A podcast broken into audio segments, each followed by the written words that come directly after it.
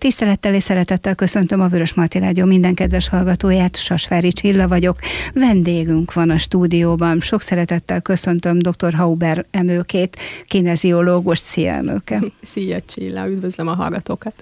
A mostani beszélgetésünkhöz a kineziológus mellett hozzátettem volna azt is, hogy író, hiszen a kezemben két könyv, amelyet te írtál. Az egyik a Vanília Tangó, a másik pedig a Lélekfogoly címet viseli. Ha valaki csak a könyvekre ránéz, a Lélekfogoly, akár a cím, akár a, a címlap jelezhetné azt, hogy arról írsz, amivel foglalkozol, amelyről sokat hallhatunk már itt a Vörös Marti Rádióban is, de ha a Vanília Tangóra nézek, akkor azért bele kell lapozni a könyvbe, és rájönni, hogy, hogy inkább a féle novellák?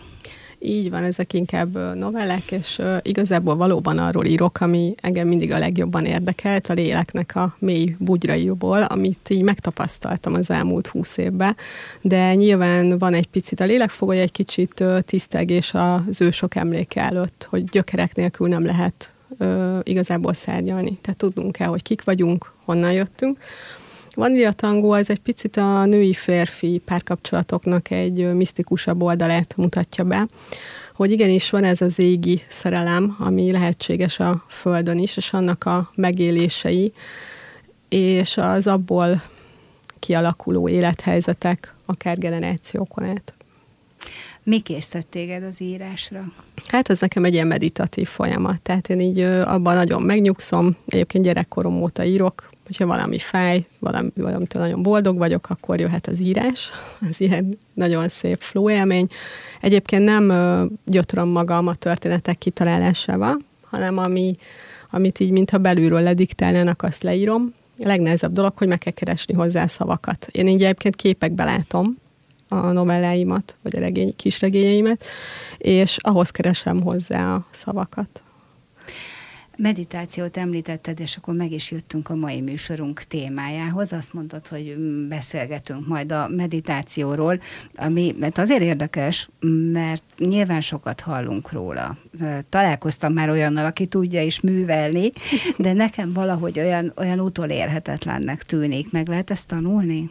Ó, hogy ne, szerintem ráncsuk is le róla azt a misztikus leplet, hogy ez keveseknek a sajátja, mert önmagában a meditáció az nem egy vallásos, spirituális módszer, hanem egy nagyon szépen gyakorolható, mindenki által elsajátítható önismereti módszer. Tulajdonképpen ez a lényeg. Egyébként ezt sokan megfogalmazták. Mindenképpen egy szemléletmód, egy megnyugvás kell. Tehát azt kell látni, hogy az elmében iszonyú sok gondolat van állandóan, tehát másodpercenként futnak át, egyik a másikat követi rengeteg vágyunk van, ugye önmagában a külső érzékszerveink ugye rengeteg információt gyűjtenek folyamatosan, azok beérkeznek, értelmezni kell, választ kell adni. Tehát olyan igazából az egész elménk, mint egy hullámzó felszín. És amikor sokasodnak a stressz helyzetek, a nyomás, akkor meg kellene egy picit nyugtatni, és lelátni a mélyére. Mert akkor sokkal könnyebb lenne döntés hozni például egy nyugodt helyzetből. Tehát pont akkor volna szükség a meditációra tényleg, amikor a legjobban pörgünk. Ezért is gondolom azt, hogy, hogy nehéz. Nyilván én előttem leegyszerűsített formájában van meg, mikor azt mondják, hogy söpört ki a gondolatokat a fejedből ez, ez nekem, erre mondtam azt, hogy na jó, de hát hogyan, ez mégis hogy működik, de az, hogy ezt értsük egyáltalán tudnunk kéne, hogy mi is a meditáció valójában. Igen, hát a meditáció az mindig egy, ö, egyszerre jelenti a koncentrációt, egyszerre jelenti igazából a visszavonulást, tehát a külső világtól való visszavonulást, a nyugalmi helyzetbe, tehát egyfajta ellazulást, egyfajta szemlélődést, merengést, ami mindig igazából befele, tehát az önvalómhoz, a belső tudatossághoz visz vissza. Minden világvallás egyébként a magáénak vallja, tehát elmehetünk igazából egészen a taoizmusig, ahol a chi, tehát annak az energiaváltozásnak a megélései, akár a harcművészetnek is a meditáció egyfajta alapja. Elmehetünk a hinduizmusig, és akkor ott viszont ugye Patanjali-nak a Yoga Sutrák című művét lehetne fölhozni, ahol egy királyi ösvényként fogalmazza meg. Aztán elmehetünk a kereszténységbe, és azt szeretném is egy picit, mert végülis egy keresztény Európában, egy keresztény értékrendű országban élünk, és ott is Loyolai Szent Ignác is meghatározza ezt a módszert, és be is emelte, illetve ott van Akvilai Szent Teréz, aki a sarutlan karmelitáknak volt a megalapítója, és 1622-ben avatták azt hiszem szenté. Ő az egyetlen olyan női egyház alapító, aki ezt megkapta, és a Belső Várkastély című művében nagyon szépen körüljárta a keresztény meditációnak, kontemplációnak a lehetőségeit. De egyébként, ha belegondolunk a templomba önmagába, az imádság, az éneklés, a letérdelés, vagy egy meghajlás egy felső akarat előtt, az önmagában is egy meditatív jelleggel bír, de ott van például a rózsafüzér, ami hasonló, mint például a dzsapálómála, csak ugye a dzsapálómálában 108 szem van, ugye a rózsafüzérbe kevesebb, és hát itt is megvannak azok a ikonikus imák, akár a mi atyánk, akár az urangyala imádsága, amit hogyha folyamatosan mondunk, de hát ugye vannak is ilyen rózsafüzér imádságos összejövetelek, akkor kitisztítjuk, tehát közben csak átadjuk magunkat annak a gondolatiságnak, annak az érzésnek, és ül az ember, és mondja, és kiszakad a, a mindennapoknak ebből a kattogásából. Úgy tudnám összefoglalni, hogy a meditációnak mindegyik világvallásban egy célja van, az a jelen lét, a csak itt és a most és minden változás a itt és mostból tud elindulni. Egyébként a gyógyulás is. Lehet, hogy az életem egy nagy kérdésére adtál most választ, anélkül, hogy feltettem volna. Megadatott valamikor életemben, hogy rendszeresen vasárnaponként ott voltam a miséken. Ez történt azután, hogy 34 évesen lettem első áldozó, és utána ott voltam a miséken, és számomra értetetlen módon, és azt hiszem, hogy az előző pillanatig értetetlen módon én mindig elsírtam magam. Ment a mise, és úgy körülbelül a második felére, és lehet, hogy a feszültség jött ki belőlem. Így van, lemegy egy feszültség, és egyszer csak azt érzed, hogy hazaértél. Tehát ez lenne a meditációnak a célja. Ugye minden rituálé, minden, tehát a vallások abban segítenek, hogy az Istenhez vezető úton azokkal a miszticizmust és a bennünk élő Istennel való kapcsolathoz vezető utat mutatják meg. Tehát ez igenis hozzá tartozik az éneknek a szentsége, hiszen a hang kiáradásával indul igazából a teremtés, tehát Isten mond el, hogy legyen. És ugye ugyanígy egyébként, ahogy a Vaikárika vagy a Sabdabra van kiárad, és valóban, tehát az ének, a zene, az, a, az, ahogy sok embernek a jelenléte ott van, és mindenki egy áhítatban van, és ez egy út, ezt meg kell tanítani, ezt nem, bizt, nem tudjuk feltétlenül ösztönösen, és a vallások ezt vállalták hogy a ceremóniák által legyen az egy tűzáldozat, legyen az egy víz, tehát bárminek a felajánlása magába, az, az segíti ezt az élményszerűséget. Igen, mert az volt az érdekes, hogy semmi olyan gondolatom nem volt, amin sírnunk kellene. Tehát nem is gondolkoztam az életemen, vagy bármi. Hát ez, ez a lényeg, hogy jelenlét van, tehát ez itt és most. Ugye Csíkszent Mihelyi Mihály a Flow a boldogság művészetében, ugye ő mint pszichiáter közelítette ehhez, és azt mondta a 30-as, 40-es években, rengeteg vizsgálat volt, hogy az embernek alig marad a mindennapi munka elvégzése mellett ilyen flow élménye. Tehát az az önátadás, amikor egybeolvadsz azzal a cselekvéssel, amit, amit csinálsz. Tehát ez lehet igazából a zenélés, a zenehallgatás, a, fe, a munkád is az, tehát hogy nem tudnál úgy egyébként nyilván jelen lenni benne, de hogy rengeteg plusz cselekvés van, ami elvonja a figyelmünket, és nagyon kevés marad ilyen úgymond megható, önátlényegítő élményekre. Azt hiszem a 30-as években arra jutott Csíkszent Mihály Mihály és a kollégái, hogy talán a 24 órából, ha egyet tudnánk erre áldozni, az óriási lenne. Mert ez, ez adna egy olyan érzelmi töltést, mert ugye flow élmények adódnak össze, és vesznek ki minket ebből az elme kattogásból, és ö, érkezünk meg igazából a belső önvalónkhoz. A meditáció alatt fizikai elváltozás vagy változás is történik bennünk? Hát mindenképpen ugye induljunk ki abból, hogy hogy amikor stresszes helyzetbe kerülünk, minden fokozódik a szervezetünkbe, kivéve az emésztés, mert az lelassul. Ez ugye abból jön, hogy amit Sej János is írt, hogy most vagy futok és menekülök, vagy emésztek, a kettő együtt nem megy. Ez egyébként könnyen belátható, hát hogyha megeszünk egy nehéz ételt, alig tud az ember fölkelni, még a szemét is nehezen tartja nyitva. Ugye pont ebből kifolyólag van egy olyan az egyetlen emberi funkció, vagy hát igen, olyan funkcionális az egyetlen szerv, ami akaratlag gosan is működtethető az a légzés, a lélegzet. Ez egyébként nagyon szép a magyar nyelvben, tehát lélek, lélegzet.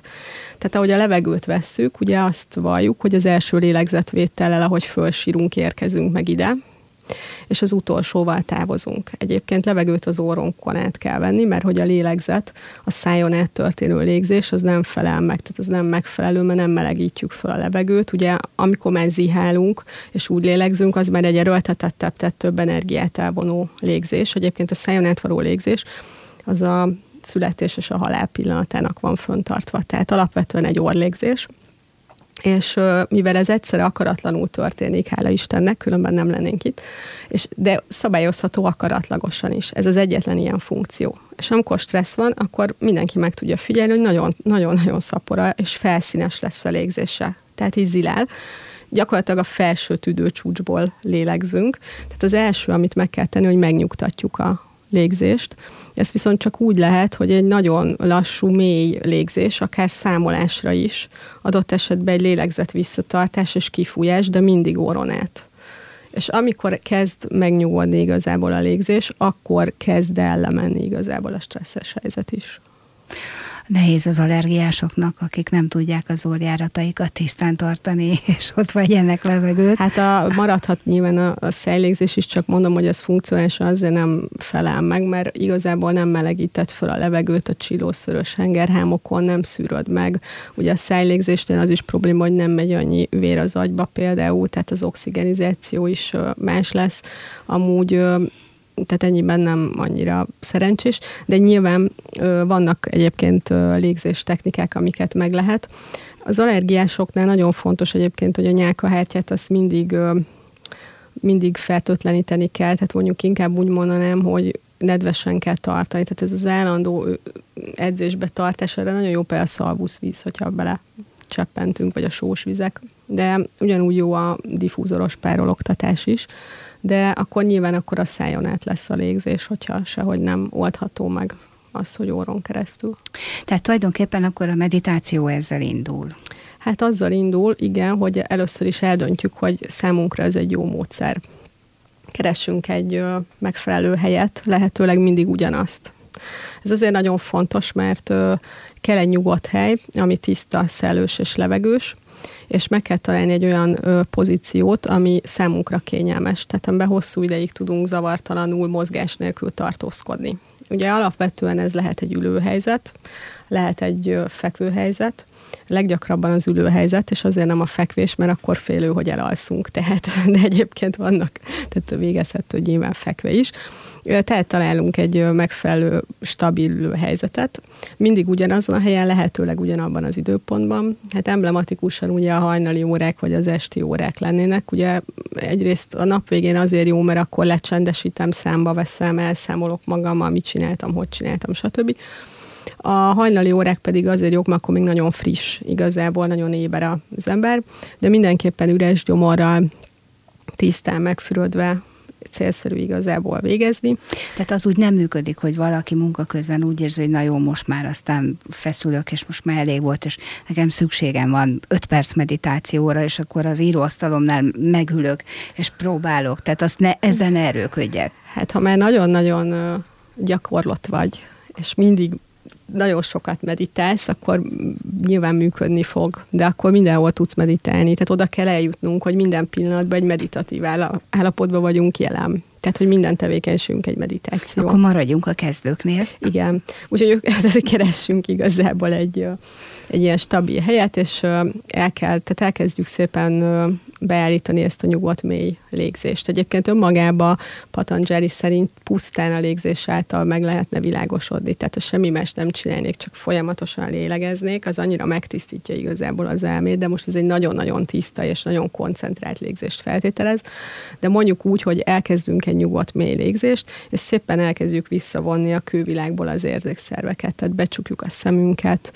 egyre kevésbé figyelünk az ízérzékelésre, az illatokra, tehát van egy ilyen testrelax, tehát egy nyugalmi állapotba hozzuk igazából a testet. Ugye rengetegféle meditáció van, tehát vannak vezetett meditációk, vannak kimondottan ez a csöndbe levő meditáció. Hát nyilván az elején könnyebb egy kialakított konstrukcióval indulni, hogy vásárol az ember egy ilyen CD-t, és akkor egy vezetett meditáció által megy végig, mert az meg fogja mutatni a gyakorlásnak a fonalát, tehát hogy hogy vonom vissza, hogyan lélegzek, utána hogyan összpontosítom el, és akkor itt jön a koncentráció egy adott dologra, például a figyelmemet. Ez lehet, hogy a meditációban egy ima lesz, vagy éppen egy mantra, vagy egy mondat, de az is lehet egy tárgy, egy konkrét tárgy, amire nekem fókuszálnom kell. Utána szépen elindul egyfajta megnyugvás, ellazulás az emberi szervezetbe, és tényleg, ahogy megnyugszik, és lecsendesedik az elme, akkor egészen jól meg tudjuk figyelni az érzelmi állapotunkat, ahogy lecsendesednek a gondolataink, és akkor én azt gondolom, hogy a kevesebb több, tehát hogy ne ilyen órás dolgokba gondolkozzunk, tehát hogyha már 10-15 percet képesek vagyunk így el, megnyugodva eltölteni, akár a nap elején, a nap végén, az, az már nagyon-nagyon szép gyógyító hatású lesz az idegrendszere nézve. Tulajdonképpen mi történik az ember fejében, amiközben meditál? Tehát arra gondol, hogy most hol a kezem mitől nyugodjon meg, vagy, vagy nem tudom. Nem, ez hát olyankor már nem, tehát amikor megpróbálod egyszerűen olyan egy, egy olyan állapotba hozni, ehhez kell ugye a légzés, és ez a stabil hely, ahol biztonságban érzed magad. És amikor szépen kezdesz megnyugodni, akkor már nem figyelsz arra oda. Tehát olyan, mintha belesüppednél mondjuk a padlóba, tehát hogy elvesztenéd igazából a súlyodat, mint amikor úgy kilélegzed magadba az összes feszültséget. Tehát valahol az a lényeg, hogy a jelenlétbe megérkezzünk, hogy itt vagyok, jelen vagyok, nincsen ezer gondolatom, ezer vágyam, mert a meditációnak a legfontosabb lényege az én olvasatomban, hogy az elme mindig csapong. Ugye úgy is szokták mondani, hogy szorgalmas munka folyik, hogy sose világosodjunk meg. Egyébként ez igaz. És hát ezer vágya van, de az a legnagyobb baja, hogy nagyon sok időt töltünk a múltba, tehát a múlt eseményeinek a analizálásával, és ez ugye egész a közelmúltól a régmúltig visszamenőleg de ez egy eléggé depresszív dolog, mert a múltal egy nagy baj van, hogy semmit nem tudok változtatni már rajta. ami történt, az megtörtént, ott meg csak le kell vonni a következtetést. Ő csak ebbe az elme nem nagyon tud belenyugodni. A másik pedig, és ezért nem vagyunk jelen, az a jövő cselekményeibe való elmélyülés. Mi lesz akkor, hogyha holnap hogy fogom megcsinálni, kivel találkozom, mi lesz a munkámban, úristen, ez a fe, az a fe. És így rohan előre. De hát az meg azért rossz, egy kicsit skizoid, mert ott meg még nem vagyunk. Tehát azért lenne fontos a meditáció, hogy a jelenben kell döntést hoznom, a jelenbe kell megnyugodnom, és a jelenből kell majd a cselekvést elindítanom. Viszont, hogyha ideges vagyok, akkor egészen biztos, hogy nem lesz jó az a gondolat, tett cselekedet, és ez fogja megszülni a jellemünket, aztán azon keresztül a sorsunkat. Tehát ezért lenne fontos a sorsulalás szempontjából a jelenlét megteremtése. Nos, tehát a légzés. A légzés.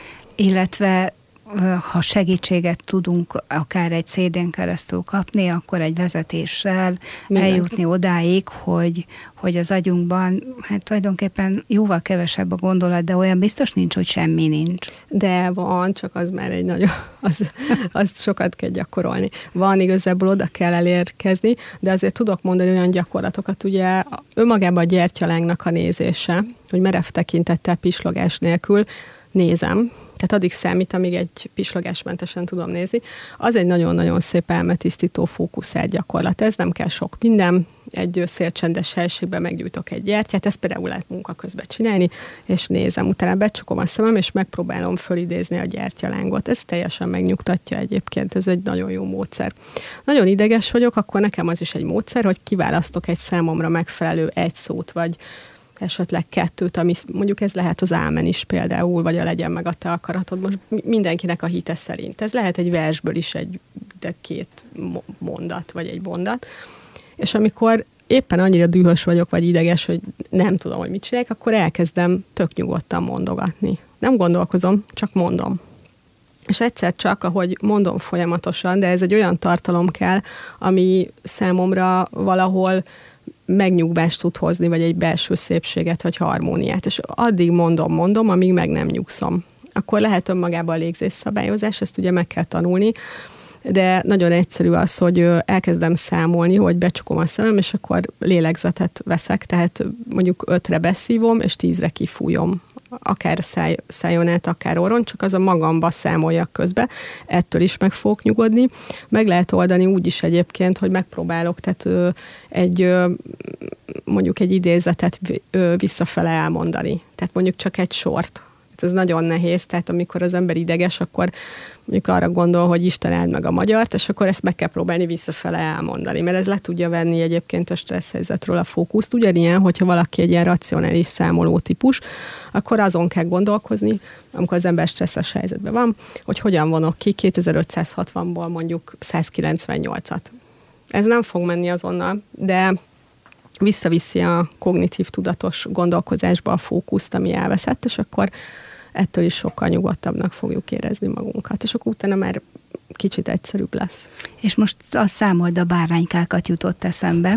Hát például az is, igen. Valahol ide köthető, és azért tud az átmenni egy, egy bizonyos alvásba. Igen, de az is lehet, hogy például ö, reggel az ember fölkel, és akkor én szoktam javasolni, az nagyon nyugtató, amikor elképzeljük, hogy van egy csomó gondunk, és akkor nincs idő mondjuk arra, hogy én meditáljak, fölkeljek, meg ászona, meg szóval nem biztos, hogy így indul a reggel, akkor amíg elmegyek a konyháig, mondjuk, vagy a fürdőszobáig, akkor elképzelem, hogy minden lépéssel magam mögött hagyom, tehát bele taposom a betonba azokat a dolgokat, amik engem nyomasztanak.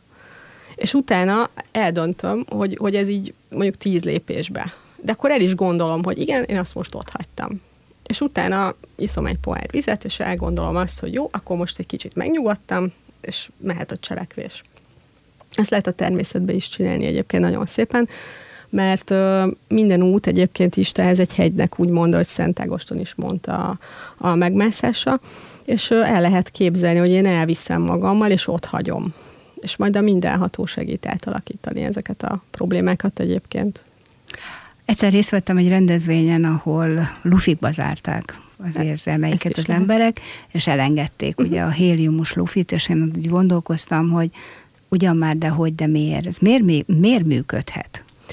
Hát azért, mert amikor te belefújod a lufiba, akkor úgy érzed, hogy a lélekből, hogy elengedted ezt a feszültséget. Tehát akkor az az imaginációs technika működik, hogy hogy kapsz egy üres lufit, és akkor el kell képzelni, hogy belefújod mondjuk azt, hogy nagyon magányosnak érzem magam, szomorú vagyok, stresszes vagyok, nem tudom elfogadni a főnökömet, ö, olyan kollégák, és akkor ahogy így fújja be, de át kell élni olyankor. Tehát be, bele kell fújni a lufiba azt a stressz tényleg. És amikor elengeded, és látod, hogy elszáll, akkor azt érzi az elme, tehát úgy működik, hogy eltávolodott tőlem mert látom, tehát vizuálisan látom, hogy elszállt. És ez azt az üzenetet küldi, hogy tényleg távolodik. Ez nem azt jelenti, hogy megoldódott, tehát én nem, nem így értem, csak a pillanatnyi stressz az, az lekerült róla. És akkor egy kicsit nyugodtabban már körül lehet járni azt a témát. A gyerekeknél szokott egyébként ez jól működni, amikor szomorúak, vagy éppen nem akarnak beszélni róla, és odaadsz egy lufit, fogod a homlokát, a homloktarkó tartás, és akkor mondod, hogy akkor fújt bele, és akkor hirtelen azt látod, hogy a gyerek azért az óvodából, tökre pörög, dühös minden, és akkor elkezdi fújni a lufit, és akkor nem kérdezel semmit, csak mondod, bátorított, hogy akkor mindent, amiért most dühös vagy, és akkor ha valakire haragszol, vagy nem. És annyira boldogok, amikor vagy kiszúrják, és szétzuhan, vagy elengedik, és akkor így, és egyszer csak ilyen tök mosolyogva. Jaj, hát nagyon igen, ahhoz, hogy elszálljon a hélium is kell bele, nem elég, hogy ők Pe- Persze, persze, persze, de valójában ez a gyakorlat, ez, ez így működik. Tehát, hogy a héliumos lufi az, az ugye azt feltételezi, hogy igen, sokkal magasabbra megy egyébként, de hát úgy is, hogyha csak elengeded és kiszakik belőle a levegő, úgy szoktuk a gyerekeknél, meg a felnőtteknél is lehet egyébként. Ez egyébként ez egy stresszkezelő gyakorlat, amit szoktam is tanítani a klienseknek. Érdekes, a népszokásokra úgy, úgy szoktunk legyinteni, hogy ez nagyon szép, meg, meg népszokás, de ezek szerint azért van valami a hátterében. Most például a kiszebáb égetésre gondolok, amire ugye fölszurkáljuk azokat a gondolatokat, amiktől meg akarunk szabadulni. Hát igen, ugye ha belegondolunk, hogy rengeteg ilyen szokásunk volt, hogy ülünk a fonóba, vagy bármi, és akkor közben ugye ezek a gondolatok is ugye fölkerültek. Ugye az asszonyok beszélgettek, mindenki, az egy ilyen nagyon jó rituálé volt, mert ugye a, miközben mondjuk készül egy ilyen kis szababa, mindenki el tudott közbe beszélgetni, és elmondták automatikusan a problémáikat egymásnak. És utána, amikor elég, akkor az tényleg ugye az égés, tehát van a, a mágia, szó magyar nyelvben, meg a mágia. Tehát, és ég, Tehát az ég, ég szó az két dolgot jelent, az ég maga, és az ég, ami ott ugye fölöttünk van. És én azt gondolom, hogy a tűz ugye a egyik legmisztikusabb dolog. Tehát aztán, hogy most azt az Istenek adták-e, vagy kihozta le, vagy elloptuk-e, ezt most nem akarok így a filozófiák belemenni, de az a lényeg, hogy amikor elég valami, akkor az megsemmisül, ugye szétesik apró részegységeire, tehát igazából megszűnik, mint anyag létezni. És amikor ez a szemünk előtt történik, akkor azt érezzük, hogy valóban ezek a fölfűzött problémák elhambadnak, és por lesz belőle és akkor ez a porhamú, ez az, ami, ami már igazából egy kicsit eltávolította tőlem. Meddig lehet fejleszteni a meditációt?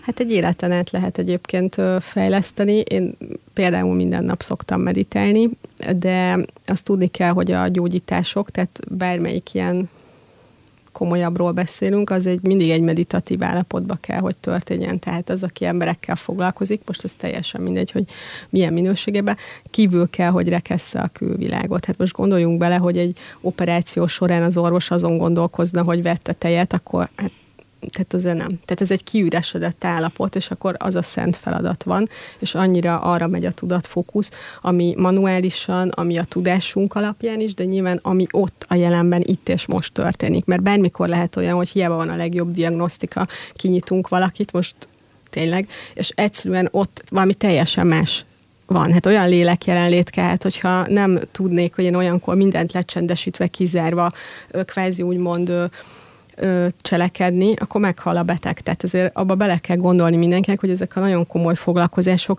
bizony akár tudatos, akár nem, de egy meditatív állapotban történnek mindennek a kizárásával, ami egy csodálatos dolog, hiszen egy adott fókusz van, és az összes figyelmet az az egy feladat kapja ha jól csináljuk, és ezt a saját szakmámban Így is van. tudom, Igen. hogyha valaki leül velem szembe, Igen. akkor teljes egészenben őt kell figyelnem, bár engem ez nem pihentet, inkább azért a nap végére el tud fárad, hát, fárasztani. Hát, Viszont van olyan, hogy az emberrel előfordul, hogy valaki beszél vele szembe, és közül eszébe jut egy másik gondolat, és a szörnyű, mert elveszítem a fonalat, és minden bajom van rögtön, és, és mikor erre ráeszmélek, akkor tudatosan kell magam, hogy nem, nem, most azt félretesszük, majd máskor, most ide figyelünk, tehát van tényleg, sok szakmában van ilyen. Szerintem a pedagógusnak is ugyanez a helyzet, mikor kiáll a gyerekek elé. Hát valójában mindenhol ennek kéne lenni, mert ha belegondolunk, egy süteményt se lehet úgy elkészíteni, hogy nem teszem bele a szívvel, lélekkel, a, tehát hogy azért vagyunk jelen, hogy harmóniát teremtsünk a világba, és ugye ez a harmónia, ez valahol így indul ezzel a jelenléttel.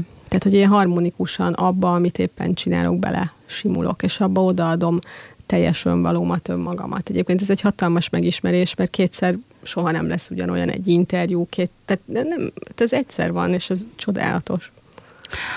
A meditációról biztos, hogy többet emlegeted majd, de most egy picit hagy menjünk át erre a mantra kérdésre, uh-huh. amelyet említettél többször, és nekem az is érdekes, annak idején, amikor ö, fogyni próbáltam, fogyókúrázni próbáltam, akkor mondta nekem valaki, hogy, hogy ö, mantrázd magadnak, hogy vagy azt, hogy vékony vagy, vagy azt, hogy csökken a súlyod, de vannak szabályok, hogy, hogy nem lehet a mantrában nem szó, vagy valami uh-huh. ilyesmit. Tehát mi ez valójában? Hát ugye a mantrájaté az azt jelenti szanszkritú, hogy, hogy megtisztítani az elmét.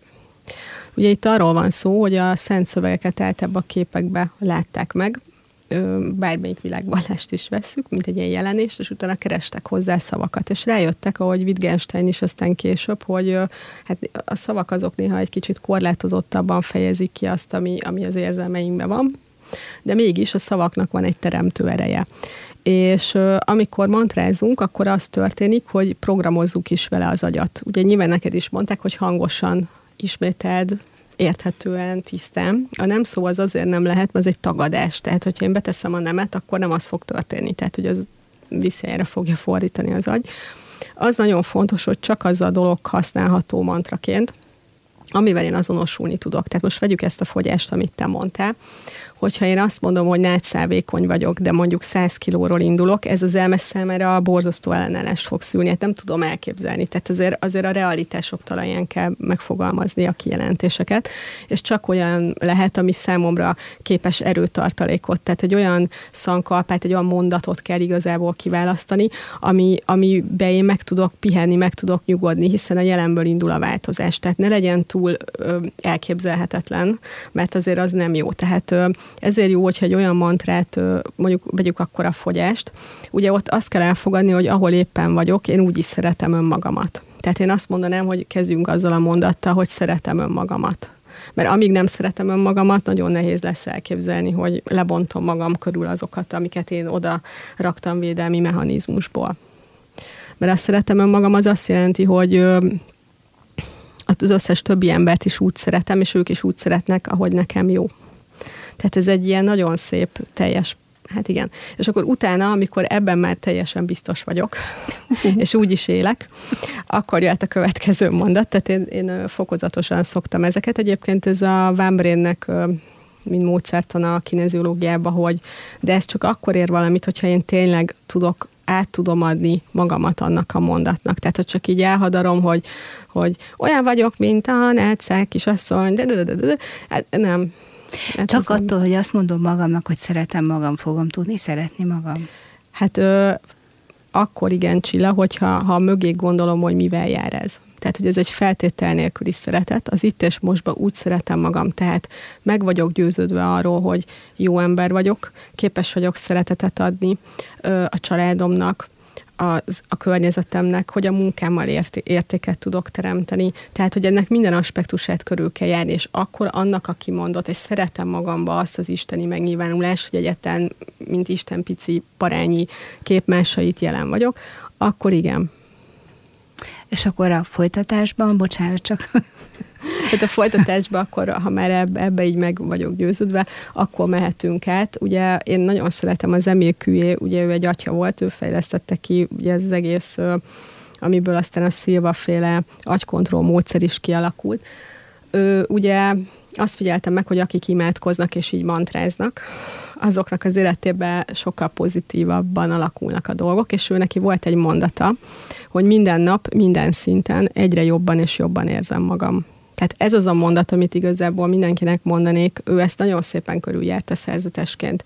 Tehát a minden nap, minden szinten az azt jelenti, hogy a test szellem lélek szintjén ebben az egészségem is benne van egyre jobban és jobban érzem magam. Tehát nem határozom meg, hogy hogy, hogy lesz az, hanem minden szinten. Tehát és ez a minden hatás. Tehát ezt, ezt értjük igazából univerzálisan isteni hatás alatt, úgyhogy ezt az egy mondatot kellene igazából mindenkinek mantrázni, és ez épp elég is ahhoz, hogy egy boldogabb irányba vigyük az életünket.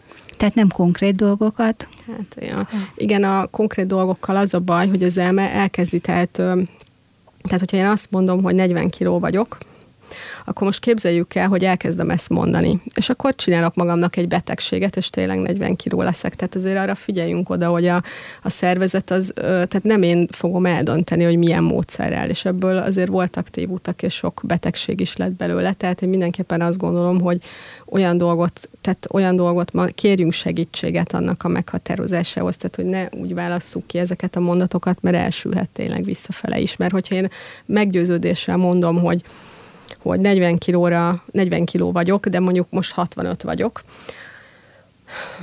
és annyira akarom ezt a valóságot, akkor, akkor föl mondjuk vegyünk egy példát, azt mondja, a szervezet jó rendben van, hát ennyire akarod, fölgyorsítom a pajzsmirigyedet. És akkor ez meg lesz, csak egy idegroncs lesz belőle, tehát ez nem biztos, hogy jó. Tehát azért, azért mondtam, hogy kérjünk segítséget, és nézzük meg, hogy mi az a mondat, ami a tesztelem lélek szintjén nálam hatni fog. Egyébként ezt ki is szoktuk tesztelni a kineziológiában, tehát nem kitaláljuk, hanem keressük, hogy mi lenne az a megoldás, ami, ami számára most az áttörést meghozná. Mert hogy az elme elhiszi amit mondok neki? Hát, hogyha igen, ha átéled, megéled, és tényleg hittel mondod, akkor igen, elkezded vele programozni, és akkor ő hozzá fogja állítani magát. Egyébként, hát gondoljunk bele, ez nem annyira meglepő dolog, mert amikor az ember ment vizsgázni, akkor ugye a vizsga előtt is voltak ilyen rituálék, amiket csinált az ember, hogy hú, hát akkor összeteszem a kezemet, nem tudom, mindenkinek meg voltak a vizsga rituáléi. Volt, aki egyébként rengeteg ilyen mondatot mondogatott, hogy az egyes tételt fogom húzni az egyes, és tényleg kihúzta az egyes, tehát addig programozta, hogy nem volt két kérdés de mert mondjuk csak azt az egyet tudta, tehát hogy nyilván muszáj volt minden energiát oda tenni. Tehát igen, tényleg így van, tehát hogy az elmét először meg kell tisztítani, és az elme, hogyha meg van szelidítve, és olyan, ö, uraljuk a gondolkozásunkat, akkor ő, ő a legjobb barátunk igazából. Akkor válik ellenfélé, hogyha össze-vissza csapong, és tényleg vagy a múltba, vagy a jövőbe ö, van, ahelyett, hogy itt jelen lenne. Ez jelenti azt, hogy akkor a mantrázás módszert nem vezetés közben mondjuk használjuk? Hát ha, hogyha már jól megy és begyakoroltad, mindegyik módszert a meditáció, jó, most a gyertyalengnézés csukott szemmel például nem hozzuk ide, de a mantrázást és a lélegzést azt nyugodtan lehet akár vezetés közben is. Tehát ha van egy elsajátított biztos szolgálati út, amitől én megnyugszom, az bárhol tudom igazából alkalmazni, tehát az már mindegy, sőt, kell is. Tehát ez nagyon sokszor van, hogy az ember ideges lesz, és akkor van egy ilyen jól bevált, nekem is van egy mantrám egyébként, nekem a néti-néti, ez az, azt jelenti, sem ez, sem az, és ez azt jelenti, hogy, hogy nincs jogunk ítélkezni a világon. Tehát ez az Istennek a feladata. Tehát az, ami történik, a fölött sem alkotunk, sen, egyetlen más ember fölött sem, mert én ő vagyok, és mindenki az ő kivetülése. És éppen ezért én, hogyha bármi olyan dolog vagy dilemma van az életemben, amit nem tudok feloldani, akkor elkezdem ezt mondogatni, ilyen nyugodt mély légzés, becsukom a szemem, és akkor egy nagyon hamar megnyugszom, és akkor jönnek azok a gondolatok, amik átsegítenek, és akkor megjelenik a megoldás. Tehát a mantrázás és a, a meditáció tulajdonképpen szorosan együtt jár. Abszolút, abszolút így van. Tehát, hogy ez egy, ezek így egyben vannak de külön, külön is kell, és lehet is őket gyakorolni. De mondom, ez nagyon-nagyon egyszerű, tehát olyan mondatot kell igazából kiválasztani, ami ö, érzelmi töltéssel bír nyilvánvalóan a számunkra, ami ki tud emelni. Tehát ez tényleg lehet egyébként egy, egy színdarabból egy, egy művész, de egyébként egy képet is el lehet képzelni. Tehát, hogyha van egy olyan kép például, ami számomra borzasztóan pozitív töltéssel bír. Most ezt mindegy, hogy Van Gogh festette, vagy bárkit hozhatnék. Öm, akkor azt is lehet, hogy ezt kinyomtatom, nálam van egy kis képbe, és amikor nagyon ideges vagyok, elkezdem nézni. És csak nézem. És hagyom, hogy hasson. Ez nagyon-nagyon jó érzés egyébként. Kiüresíti tényleg az elmét. És most megint eszembe jutott egy példa, azok a bizonyos szent képek. Hát abszolút. Amelyeket használtak rendszeresen, és amelyek mindig ott voltak a, a templomba járóknál. Hát abszolút. Nálam is van egyébként mindig. Hát azért jó az, mert hogyha az embernek már semmi más nem jut eszébe, akkor egy ilyen sorsdöntő helyzetbe előveszi, és csak nézi, akkor meg fog nyugodni. Ezért mondtam, hogy igazából ugye a szentek mindig egy olyan, ők Isten újai, tehát egy csodát, a csodát manifestálják, és amikor nézem, akkor automatikusan elfogadom, hogy van egy fölöttem álló reális csoda lehetőség, és kérem magamba, tehát nézem, de hát nem kell mondanom, tehát kérem a segítségüket, mert nem tudom megoldani ezt a helyzetet. És önmagában ők, ők ezért az életüket adták adott esetben. Tehát ott van mögötte igenis az az áldozat, az áldozatáldás törvényes nézem, és egyszerűen megnyugszom hogy lesz megoldás. És ezt is tanulni kell, mert lehet, hogy valaki azt mondja, hogy na jó, akkor most gyorsan berakok a ridikülönbe egy ilyen képet, és akkor ott lesz. De amikor jön az a helyzet, az a feszült helyzet, akkor ez azzal van elfoglalva, hogy ő most feszült helyzetben van, és eszébe se jut elővenni azt a képet. Hát azért beszélgetünk most erről, hogy jusson eszébe. Én azt szoktam mondani mindig, hogy, hogy Egyébként most a családunkról is előveszünk egy képet, ahol mindenki boldog. Hát ez milyen csodálatos. Hát nézi az ember, és, és föltöltődik automatikusan. Tehát nem is kell elmenni a szentekig. Tehát vegyünk egy olyan pillanatot, amikor mindenki önfeledten boldog volt, van róla egy kép a telefonunkba, vagy bármi, előveszem, és elkezdem meretten nézni. És ez kiüti a gondolatokat. Lehet, hogy ilyen hatást ér el egy, egy állat például, mondjuk egy kutya, Hogyne. amikor hazamegyek feszülten, idegesen, és jön csaholva, és már csak arra tudok figyelni, hogy ő milyen cuki. Hát abszolút így van, ugye az állatok a kis testvéreink, és és ő bennük ő mindig ott van a feltétel nélküli szeretet átadás és az öröm képessége. Tehát ő nem azért fog örülni, hanem ő úgy szeret téged, ahogy vagy. Tehát mindegy, hogy ideges vagy vagy nem, hát ezt tanuljuk. Ő neki nem kell külön ehhez meditálni, ez ő a létezésével olyan, mint egy zenkóan. Tehát oda megy, és ő érzi is egyébként, hogy feszült vagy, és leveszi rólad a feszültséget. Önkéntelenül is mert azt mondja, hogy úristen, olyan szomorú, meg kell, hogy vigasztaljam, vagy valami legyen. És erre készül egész nap, hát erre kondicionálja magát, hogy de jó, mert, mert, mert mindjárt jön és be fog lépni az ajtón, és, és érzi, hát tudod, ez, erre rengeteg a Rupert Sheldrake, meg rengetegen kutatták ezt, akik hát a kvantumfizikában, meg biológiában ugye nagyon jártas személyek, hogy, hogy amikor te itt beülsz a kocsiba, tehát Csilla elindul haza, vagy akár én is, nekem is ugye, ugye, akkor a kutya már, már otthon, már, már tudja. Tehát, hogy nyilván, tehát, hogy ez egy óriási dolog, tehát önmagában benne van a mezőben az az üzenet, hogy anyu elindult haza. Mert elég ez csak egy gondolat idézőjelbe, a gyerekek is tudják valahogy, és teljesen mindegy, hogy az ember New Yorkból indul haza, vagy csak innen.